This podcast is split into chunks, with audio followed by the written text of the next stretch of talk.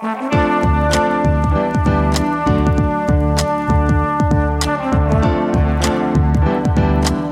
listening to the Co Main Event Podcast. And now your hosts, Ben Fowlkes and Chad Dundas.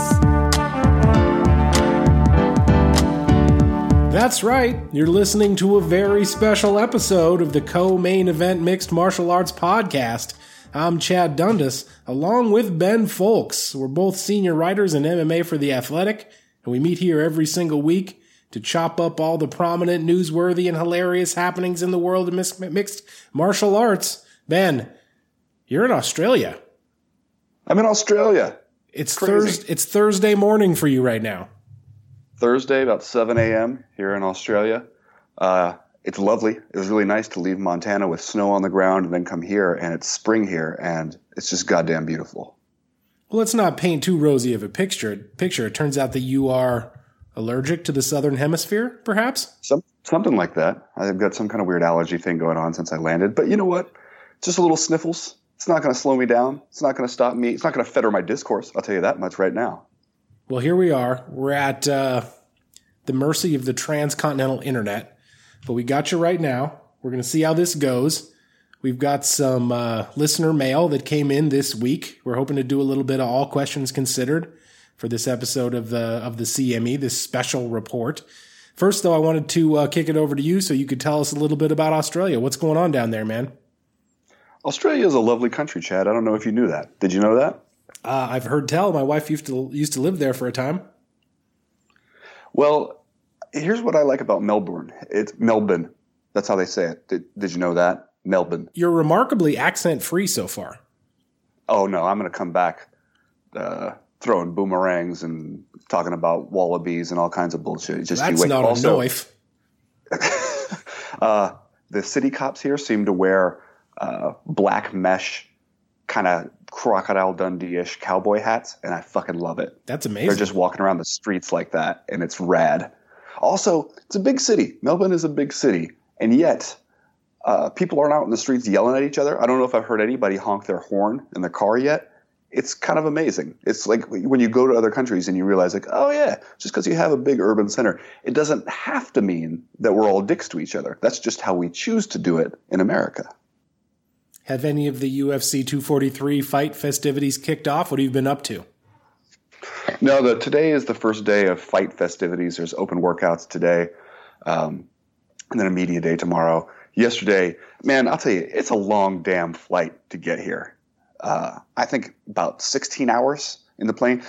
Chad, I watched three movies and still had a lot of time to get. And one of them was that long ass Avengers movie that I never saw, and still, still felt like I had a ton of time to kill. But so I got here early in the morning yesterday and felt totally weird and out of it. And like by two o'clock, it seemed like it was the middle of the night.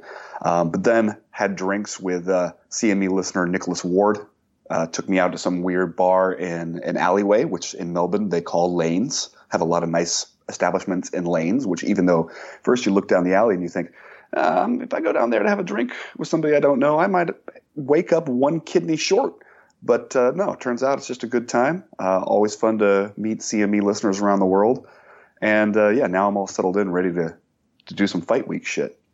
You just reminded me by saying that you listened to a few movies or watched a few movies on the plane. Uh, we got a clerical issue that we need to clear up. Clerical issue. The voting for next week's movie club over at the co main event podcast Patreon page ended in a tie.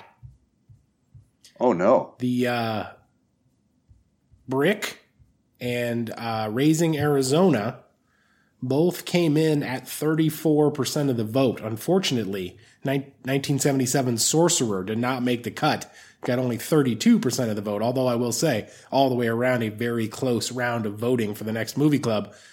I don't know what we're going to do here. Raising Arizona and Brick have finished in a tie. Maybe we flip a coin. Maybe we flip a coin. Well, that would be like the least fun way to break the tie, wouldn't it? Well, just so happens, Chad, that here in Australia, they have. Here's my only beef with Australia so far. They, like like Canada, like to issue a bunch of coins that have real monetary value. Yeah, like, just walking you around know, with twenty dollars jingling around in your pocket. Exactly. But, you know, I can maybe deal with that. Except the 50 cent coin is giant. The dollar coin, eh, it's about the size of a quarter. The $2 coin's about the size of a nickel or a dime. Now, what the fuck kind of sense does that make, Chad? The the smaller the coin, the more easily lost the coin is, the higher in value it is. Yeah, you're. That's, I can't. I can't support that. As an ugly American, you're probably just taking handfuls of those two dollar coins and just throwing them in the gutter. You know, I am aware though a few times here where people are like, "I'll say something that to me seems totally normal," and they're like, "I'm guessing you're American," and it doesn't sound like a compliment. You know? wow, you're making friends down there already. Yeah, yeah. It seems. Also, uh, I I went to tip the cab driver. He scoffed at me. They don't do the tipping here, and I asked the the person at the hotel about it. I was like, "Hey, I just tried to tip the cab driver on the way over here. He literally scoffed at me. I mean, he took the money, but he act also like acted weird about it." And she was like, "Yeah, we don't we don't really do tipping because people just pay like livable wages." So we don't really need you to tip us. And when people try to tip me, it actually, I feel weird about it. And I feel like a little bit dirty taking the money. I was like, oh, okay. It just seems like Keep they've my got, they've got coins to myself. out. Yeah, You got one of those uh, big money coins handy? I do. All right. Uh, we're looking at on one side, I shit you not, there are there's a fucking kangaroo. yes. And on the other side, looks like Queen Elizabeth, All right. which is an interesting choice for Australia. Let's say Queen Elizabeth is raising Arizona, and the goddamn kangaroo is Brick. All right. I'm ready. You ready? I'm ready when you are. Oh shit! Oh, Nope. Jesus. Oh, kangaroo. Kangaroo, brick. So the next co-main event podcast movie club selection decided on a literal coin flip from Australia is brick. Suggested, by the way, by CME patron Matthew Liming. I'm excited to watch that. Have not seen it. All right, are you ready to get into these listener mail questions? Yes, I am. All right, first question this week comes to us from Roland Bleasy, who writes So Tan Dan penalized MVP for showboating and allegedly called him a quote, piece of shit after the fight. Is it me or was Dan way out of line? If a fighter wants to showboat, he runs the risk of getting knocked the fuck out. Discourse. So this obviously is a reference, Ben, to uh, Michael Venom Page's win over there in Bellator in Ireland over Richard Kiely. It had been a a contentious matchup headed into the fight, and MVP ended up winning basically in accordance with the very lopsided odds by first round flying knee. And as he sent Kiely crumpling to the mat, he kind of he did some showboating. He staggered around inside the cage like a drunk, like a guy who just received a knee, like a guy who just been concussed. Uh, went over and taunted the fallen Kiely while referee Dan Miragliotta was trying to uh, make sure that he was okay.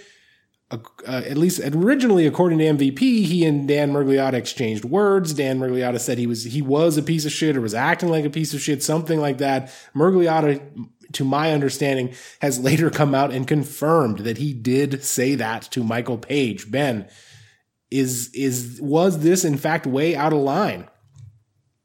You know, I don't really have a problem with the showboating during the fight because I I agree to some extent with our here that if you want to showboat, then the risk is you get knocked out and you look a damn fool, and that's just the the bargain.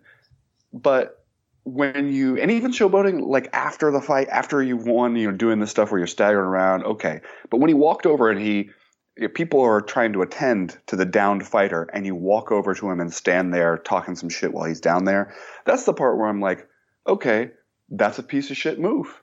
And if you get called a piece of shit behind that, then that too is part of the bargain.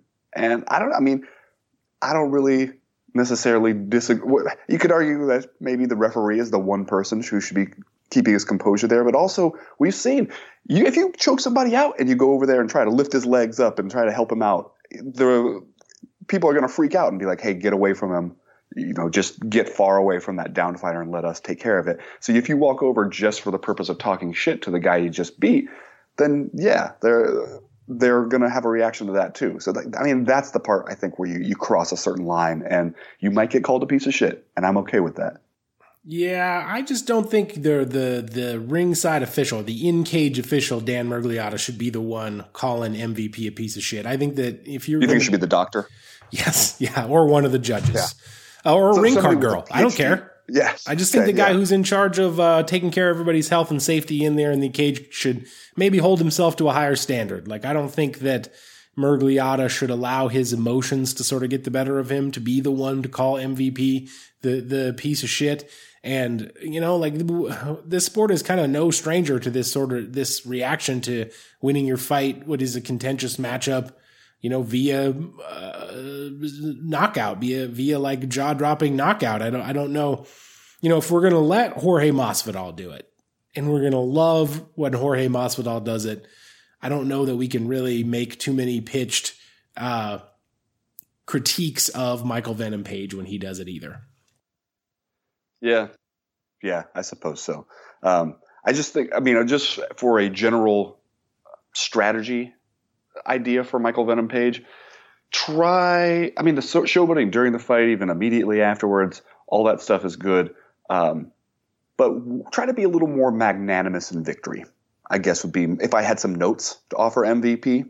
It's like, all right, go out there, do your thing, put on a show and everything. But once you've won, then at least pretend to be like kind of a good sportsman there for just a couple seconds, just long enough for people to be like, okay, this guy is fun, and I don't have to feel awful about supporting him. Next question this week comes for us from Nicola Sturgeon. That must be a, uh, a pseudonym of some kind. I would I would gather. Let me check it out here real quick. I'm pretty sure we've heard from Nicola Sturgeon before. Scottish politician who is currently serving as the fifth first minister of Scotland. So The fifth first minister. Okay. Under Major Domo Minor.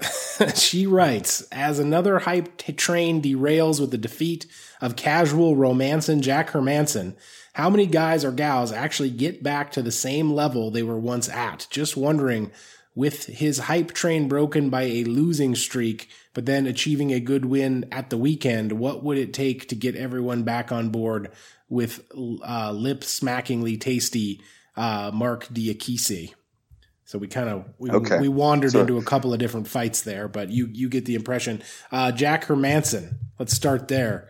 Uh, Feld in a in a what was a essentially a hometown appearance for him. Uh, uh, he was the, the the both the betting favorite and the the in arena favorite there uh, amongst the fans in Copenhagen.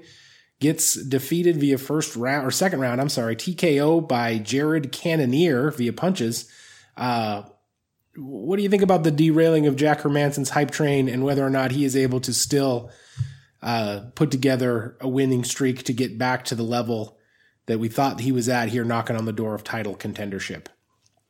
Well, first of all, I love Jack Hermansson's response to this loss. That shows you why, you know, you're primping and prancing Jack Hermansson right there. Is that he went out there and he was like, hey, I thought I was the best and I want to be the best. And uh, Jared Cannonier showed me that I'm not there yet and I still have stuff to learn. I'm like, man, that's just classy as fuck. I, and I love it. But also, I think this reaction, while I totally get it, it's really more of a response to our initial impulse that to begin with, Jack Hermansson was exceeding his ability a little bit with this win streak itself. Like we we always had that in our heads about him. When he goes out there and he wins one, we're like, okay, you win one, you got somebody with your funny guillotine. You won't win the next one though when it gets higher. And then he goes out there and fights somebody like Jacare, and we're like, oh shit, you won that one too? Okay, but that's as high as you shall climb. And so we kept doing that thing. So then when he finally does inevitably suffer a defeat, we're like, okay, well, that was it. That was the best sprint you possibly could have had in you, and it didn't get you there, and you'll never again reach that level. This might be breaking news, but did you know that according to Jack Hermansson's Wikipedia page, his real legal first name is Bernhard? How do you get how do you get Jack out of that? Well, maybe Jack is the middle name. It says Bernhard Jack Hermansson, known professionally as Jack Hermansson. Man, I would really love a fighter named from Denmark named Bernhard Hermansson. Yeah, he's like it sounds he's like the Archduke, the Archduke Yeah. Bernhard Hermansson. Yeah, can he really like slowly remove a, a leather glove one finger at a time while he before he steps in the cage? Like get out of a, a touring car and uh, remove like a big cigarette holder from his mouth and, Yeah. and a monocle and then get in there. His thing is that he walks across the cage and slaps the other guy in the face with a leather glove before they fight. That's how you know that Bernhard Hermansson is about to do his thing. It's about to go down.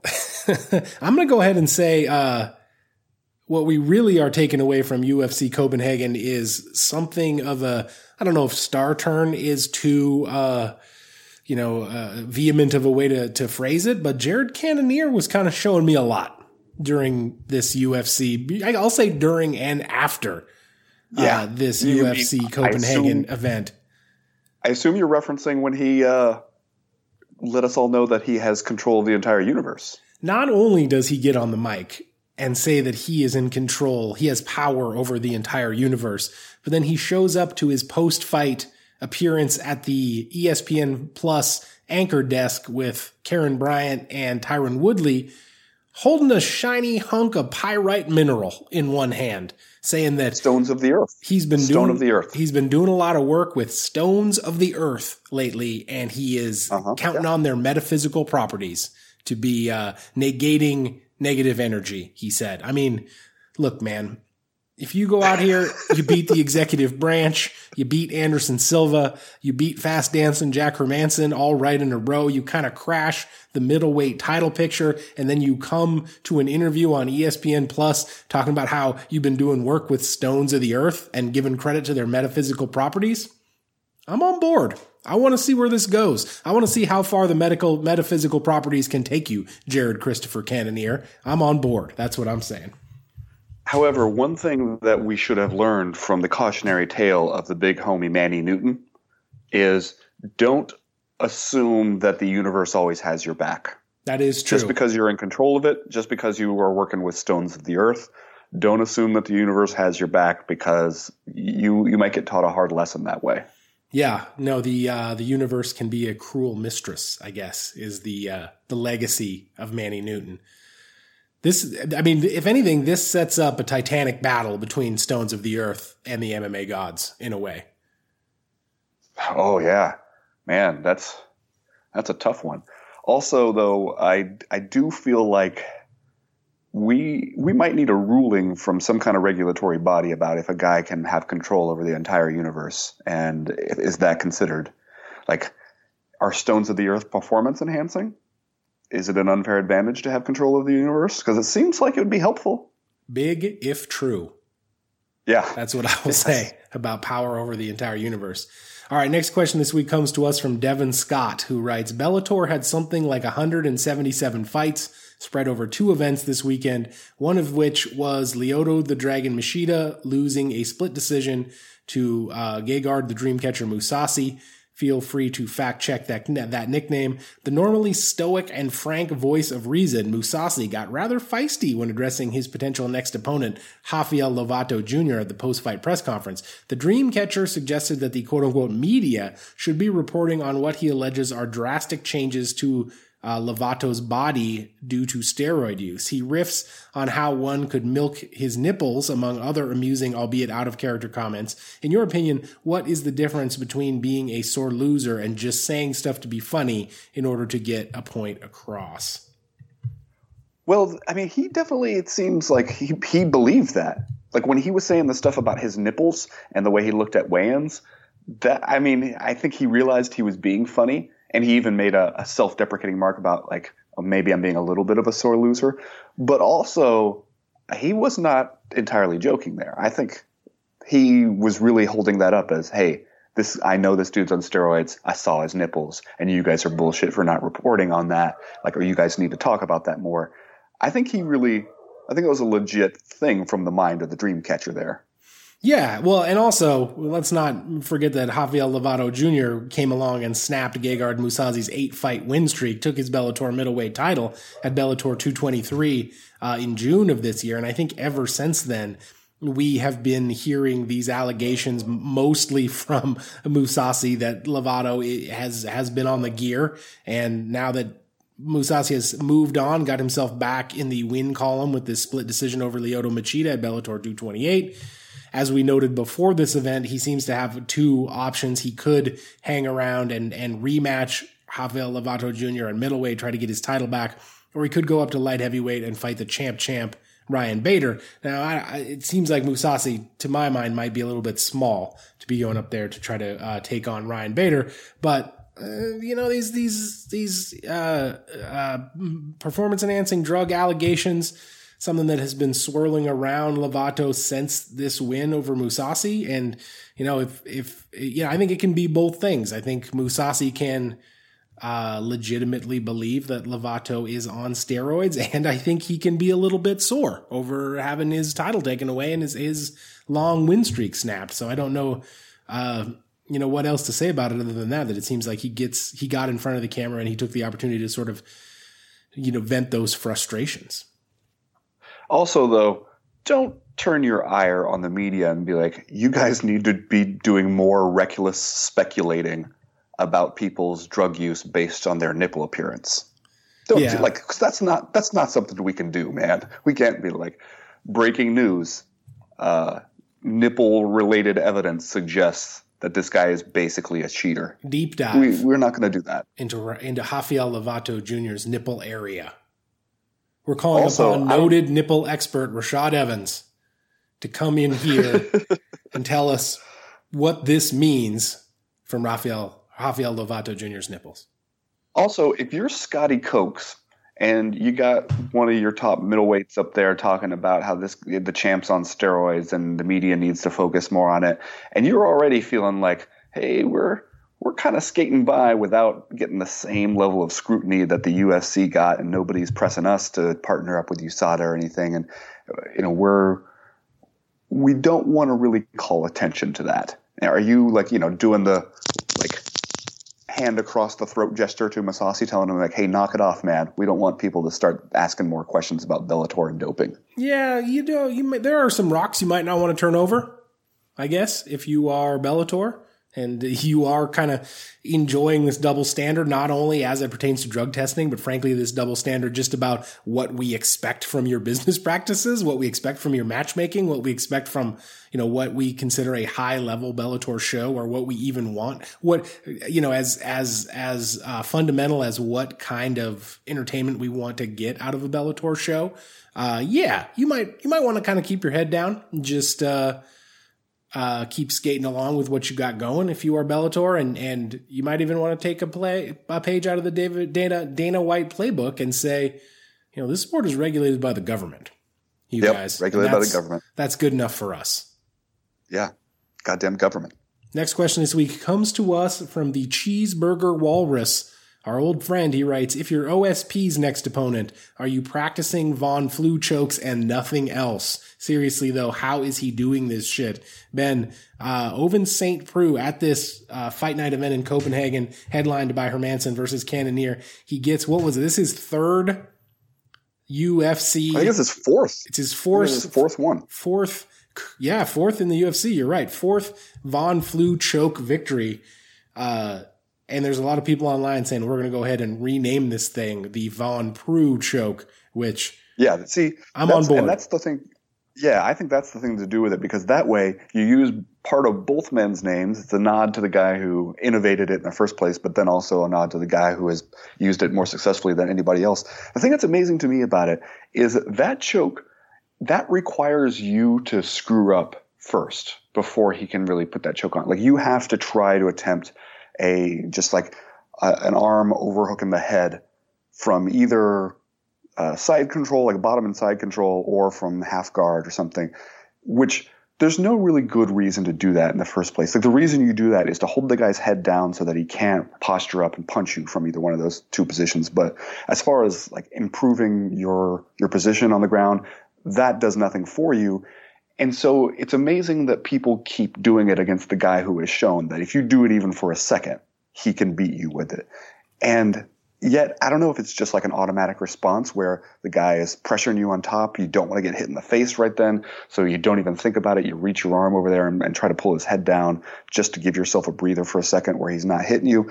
And then you re- remember, oh shit, yeah, this is the guy. This is the guy who does that thing. And now I'm fucked. I, it's amazing to me that people keep making that because you have to make that mistake in order to set up that choke, uh, and people keep doing it somehow. You want to talk about a guy who, at this point, could make a legitimate case to having power over the entire universe? Ovince St. Preux keeps inducing these opponents of his into making this mistake. How they doing that? This is like the one thing you don't want to do against Ovince St. Preux. I mean, the guy came into this fight having lost uh, three of his last four fights. And on the other side of the coin, three of his last five wins in the UFC have come by Von Flue choke. This is the one thing you can't do. And people keep doing it. I think we, you know, speaking of stones of the earth, we got to look into what, what manner of mind control Ovince St. Preux has going for him. Do you think that maybe that's a conversation like that if you get stuck backstage with Jared Cannonier and he's just trying to make small talk with you, like he'll come up to Ovince St. Preux and be like, hey man, what kind of stones of the earth are you working with? And you're just like, well, shit, here we go. Here we go. Now I'm in this conversation. Next question this week comes to us from Cat Pope.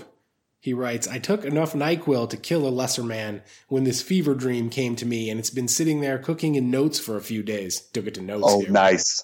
Took it to notes. Allow yourself to imagine a world in the not too okay. distant future in Uncasville, Connecticut. Frank Mir beats Roy Nelson in a fight that's somehow impressive for both fighters. He gets on the mic and calls out the War Master for a rematch for the end of the year show in Japan. Then the show comes, parenthetically, Fedor beats Rampage as well. He subs him in under a round in an absolute clinic on the ground. He gets on the mic and says, Give me Cheick Kongo, and says, Make the match for March. He goes out. Are we still talking about Frank Mir? Is that who we're talking about still, here? This is still going. I'm, yeah, I'm having trouble holding on to the thread here. He goes out and knocks him out in two rounds. Okay, see, we need some more signposts here.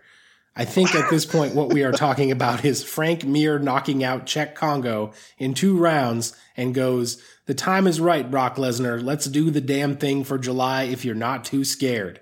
They book it in some lawless, non-USADA tested matchup, irregardless of the outcome. Does this change the MMA landscape significantly if Mir Lesnar 3 happens in Bellator in 2020? I think your there boy, so your boy Cat Pope was things here. He warned us and that he was on the Nyquil. He was on that Nyquil, Ben. He did. He did warn us. And, but you know what? All of this stuff, all the implausible stuff, and somehow the thing that I find the hardest, the hardest thing to get me behind for suspension of disbelief wise is the very first thing. Frank Mir beats Roy Nelson in a fight that's somehow impressive for both fighters. Nope. There's no way. There's no way that fight ends up impressive for both fighters. Then he goes on to tour tool Josh Barnett in an absolute clinic on the ground. Nope. So uh-uh. I, I, it's almost like we've got ascending levels of an inability to suspend my disbelief here. Yeah. Because if there's I'm one thing you're not going to do to Josh Barnett is tool him on the ground. Is the most believable part that Fedor beats Rampage? Yes. Yes, that is the most believable part of this entire anecdote. I mean, let's just take the you know the final conclusion here, the thesis statement. Uh, there's no way Brock Lesnar would have a fight in Bellator, right? No, contractually, I just don't think he could do it or would do it, even if he could. We do appreciate it though, Cat Pope. Keep sending us those. Feel better, buddy. Nyquil induced fever dreams. Good lord. Next question this week comes to us from Matt Webb, who writes. Have you guys ever read any of Thomas McGuane's short stories? If so, which is your favorite? Oh yeah, man, I love some Thomas McGuane. I assume Matt Webb is asking because Thomas McGuane had a short story in a, a recent New Yorker. I think he also put out a, a, a, collection of short stories not too long ago. I think he's got a new collection. I actually bought that collection. Yeah, I have it on my Kindle. You know what? His I like his short stories, but they're also like uh, I've read enough of them at this point where you can be like, okay, yeah, that's a Thomas McGuane story. Like I like how you know you read some people's short stories and they really make it very clear early on where they're setting up the artifice and they're like, okay, here's where we're going. This is what the story is going to be about. And I jump on. I'll take you on this ride. And you're like, okay. And it's a little bit uh, it's I don't want to say boring, but it's hard to surprise people that way. And Thomas McGuane's stories are like, I'm going to start out at this point, I'm going to do a few loop de loops, circle around, end up somewhere completely different, and you're going to wonder what it was all about in anyway. But it's going to be enjoyable and quick, and I'm not going to waste your fucking time. And that's what I appreciate about Thomas McGuane. Yeah, I feel the same. I've never been all that big into his stuff. I've read some of it, but certainly I, I don't have encyclopedic knowledge of the Thomas McGuane, uh, you know, body of work. Uh, but I think that you are basically correct, and that is, you, I kind of think you can choose any Thomas McGuane short story and or short story collection almost at, at random, and you're going to get a very dependable product. I don't. I'm not going to come out and say it is what it is, but it is what it is, Ben. It's, it's also he's one of those people that uh, literature professors would love to refer to him as a Western writer. He's a he is a Western writer. Yeah, lives in set some shit in Billings or something. yeah he lives in Bozeman, I believe. Lives outside. He lives in Gallatin County, outside Bozeman, if I'm not mistaken. Uh, La di fucking da, fucking Bozeman. it's like walking into a Barnes and Noble. That's what reading Thomas McGuane is like. You know, no matter what city you're in, you walk into a Barnes and Noble, it's pretty much going to be the same as every other Barnes and Noble that you walk into. And I'm not saying that's bad. Walking into a Barnes and Noble can be incredibly enjoyable. You know how it's laid There's a out. comfort there. There's a certain comfort there. That's exactly right. That's what Thomas McGuane is for me. All right, we only got a couple more questions here. This one's from Andrew Millington. He writes, "What does a perfect quote down to clown night look like for each of you gentlemen? How would ye best live deliciously?" I'm not even sure what we're talking about here. Uh, yeah, this is, uh, I, we might have to get a clarification about what Andrew Millington means by down to clown night. Does he mean just like you're heading out to have a nice time? Is that what that means? Or am I getting fucked up? I mean, he's essentially talking to two middle agers here. So, like, down to clown, that could take on a lot of different connotations. Yeah. I mean, it might be just like me eating half of an edible, going down to the uh, the silver tip, and having a couple few beers while watching a hockey game, and uh, being like, "All right, I'm I'm pleasingly intoxicated, and now I'm going to go home and watch uh, Ken Burns documentary on the couch and fall asleep, Yeah. See, that's that living sounds deliciously." that sounds pretty good. That sounds pretty good to me. That's uh that's about what I would have rolling on, maybe with the absence of the edible.